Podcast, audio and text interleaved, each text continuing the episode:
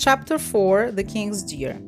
After the fight in the Abbey, the Sheriff of Nottingham asked Prince John for Robin Fitzooth lands. The prince sold them to him for a lot of money in gold. The greedy sheriff, of course, wanted to get the money back again as fast as possible. So his poor villagers had to pay the sheriff more money than before. The villagers on Robin's land also had to pay. Their new lord, the sheriff, was a very hard man. One of these villages was Farnsfield. It was very close to Sherwood, and the villagers often went into the forest. There they caught small animals and birds for their dinner. On their first visit to Farnsfield, the sheriff and his men took money and food.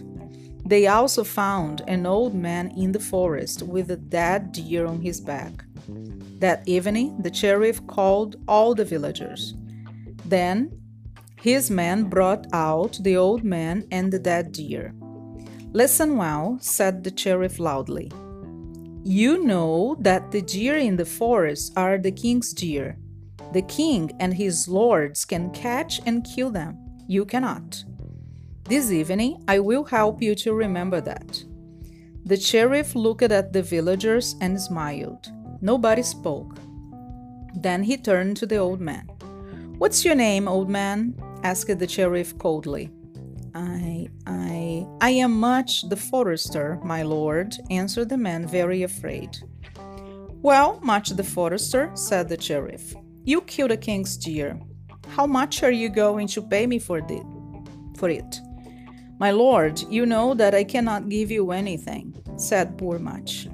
You you took our money and our food. I found the deer, but it was dead. I didn't kill it.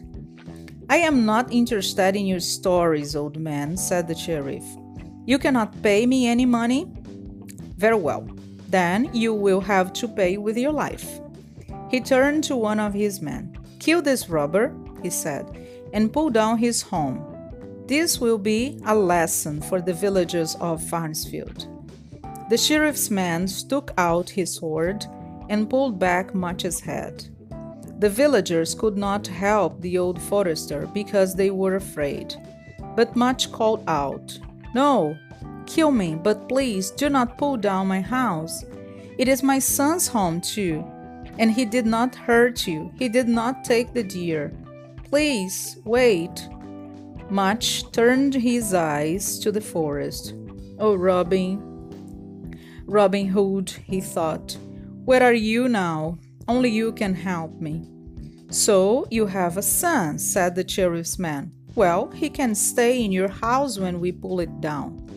He laughed loudly, but the sheriff looked more carefully at the forester. Wait, he called.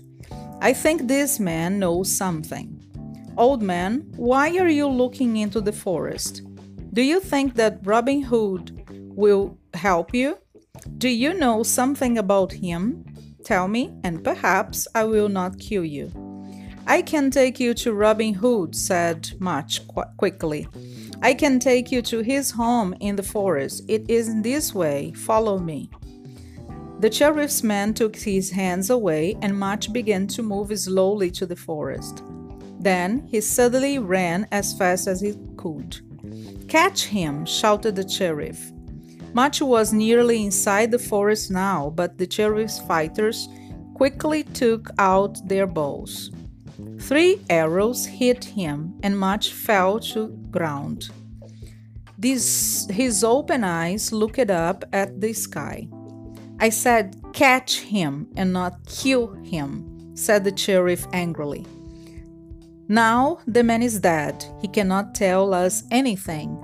He looked at the villagers again.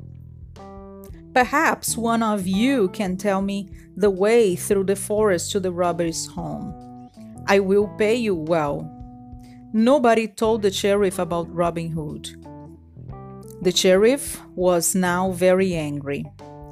There is nothing more for us here, he said to his men. Pull down the forester's house and we will go. He turned one last time to the villagers. The next man with a deer will die too, but not as quickly, remember that. Later in the evening, the villagers carried Much into the center of the village. The forester's young son stood outside his father's house. There was nothing there now. We are very sorry, the villagers said to the boy. We could not do anything. Do not be so sad. Your father died bravely. Then a small man with a bow and arrows on his back walked quietly into the village. It is Will Scarlet, Robin Hood's man, said the villagers. Will Scarlet put down his bow and put his hand on the boy's head. Robin knows that the sheriff was here, he said. He sent me to help, but I am too late. Who was this man? Was he your father? Yes, he was my father, answered the young boy sadly. Now I have no family and no home. He turned to Will Scarlet. Oh, please, he cried, take me with you. My father taught me a lot about the forest. You can teach me to be a fighter too. I want to be Robin Hood's man. I want to fight the sheriff and Prince John too. You are very young, said Will. When you are older, perhaps. I am not young, I am 14, said the boy. I am small, but I am strong.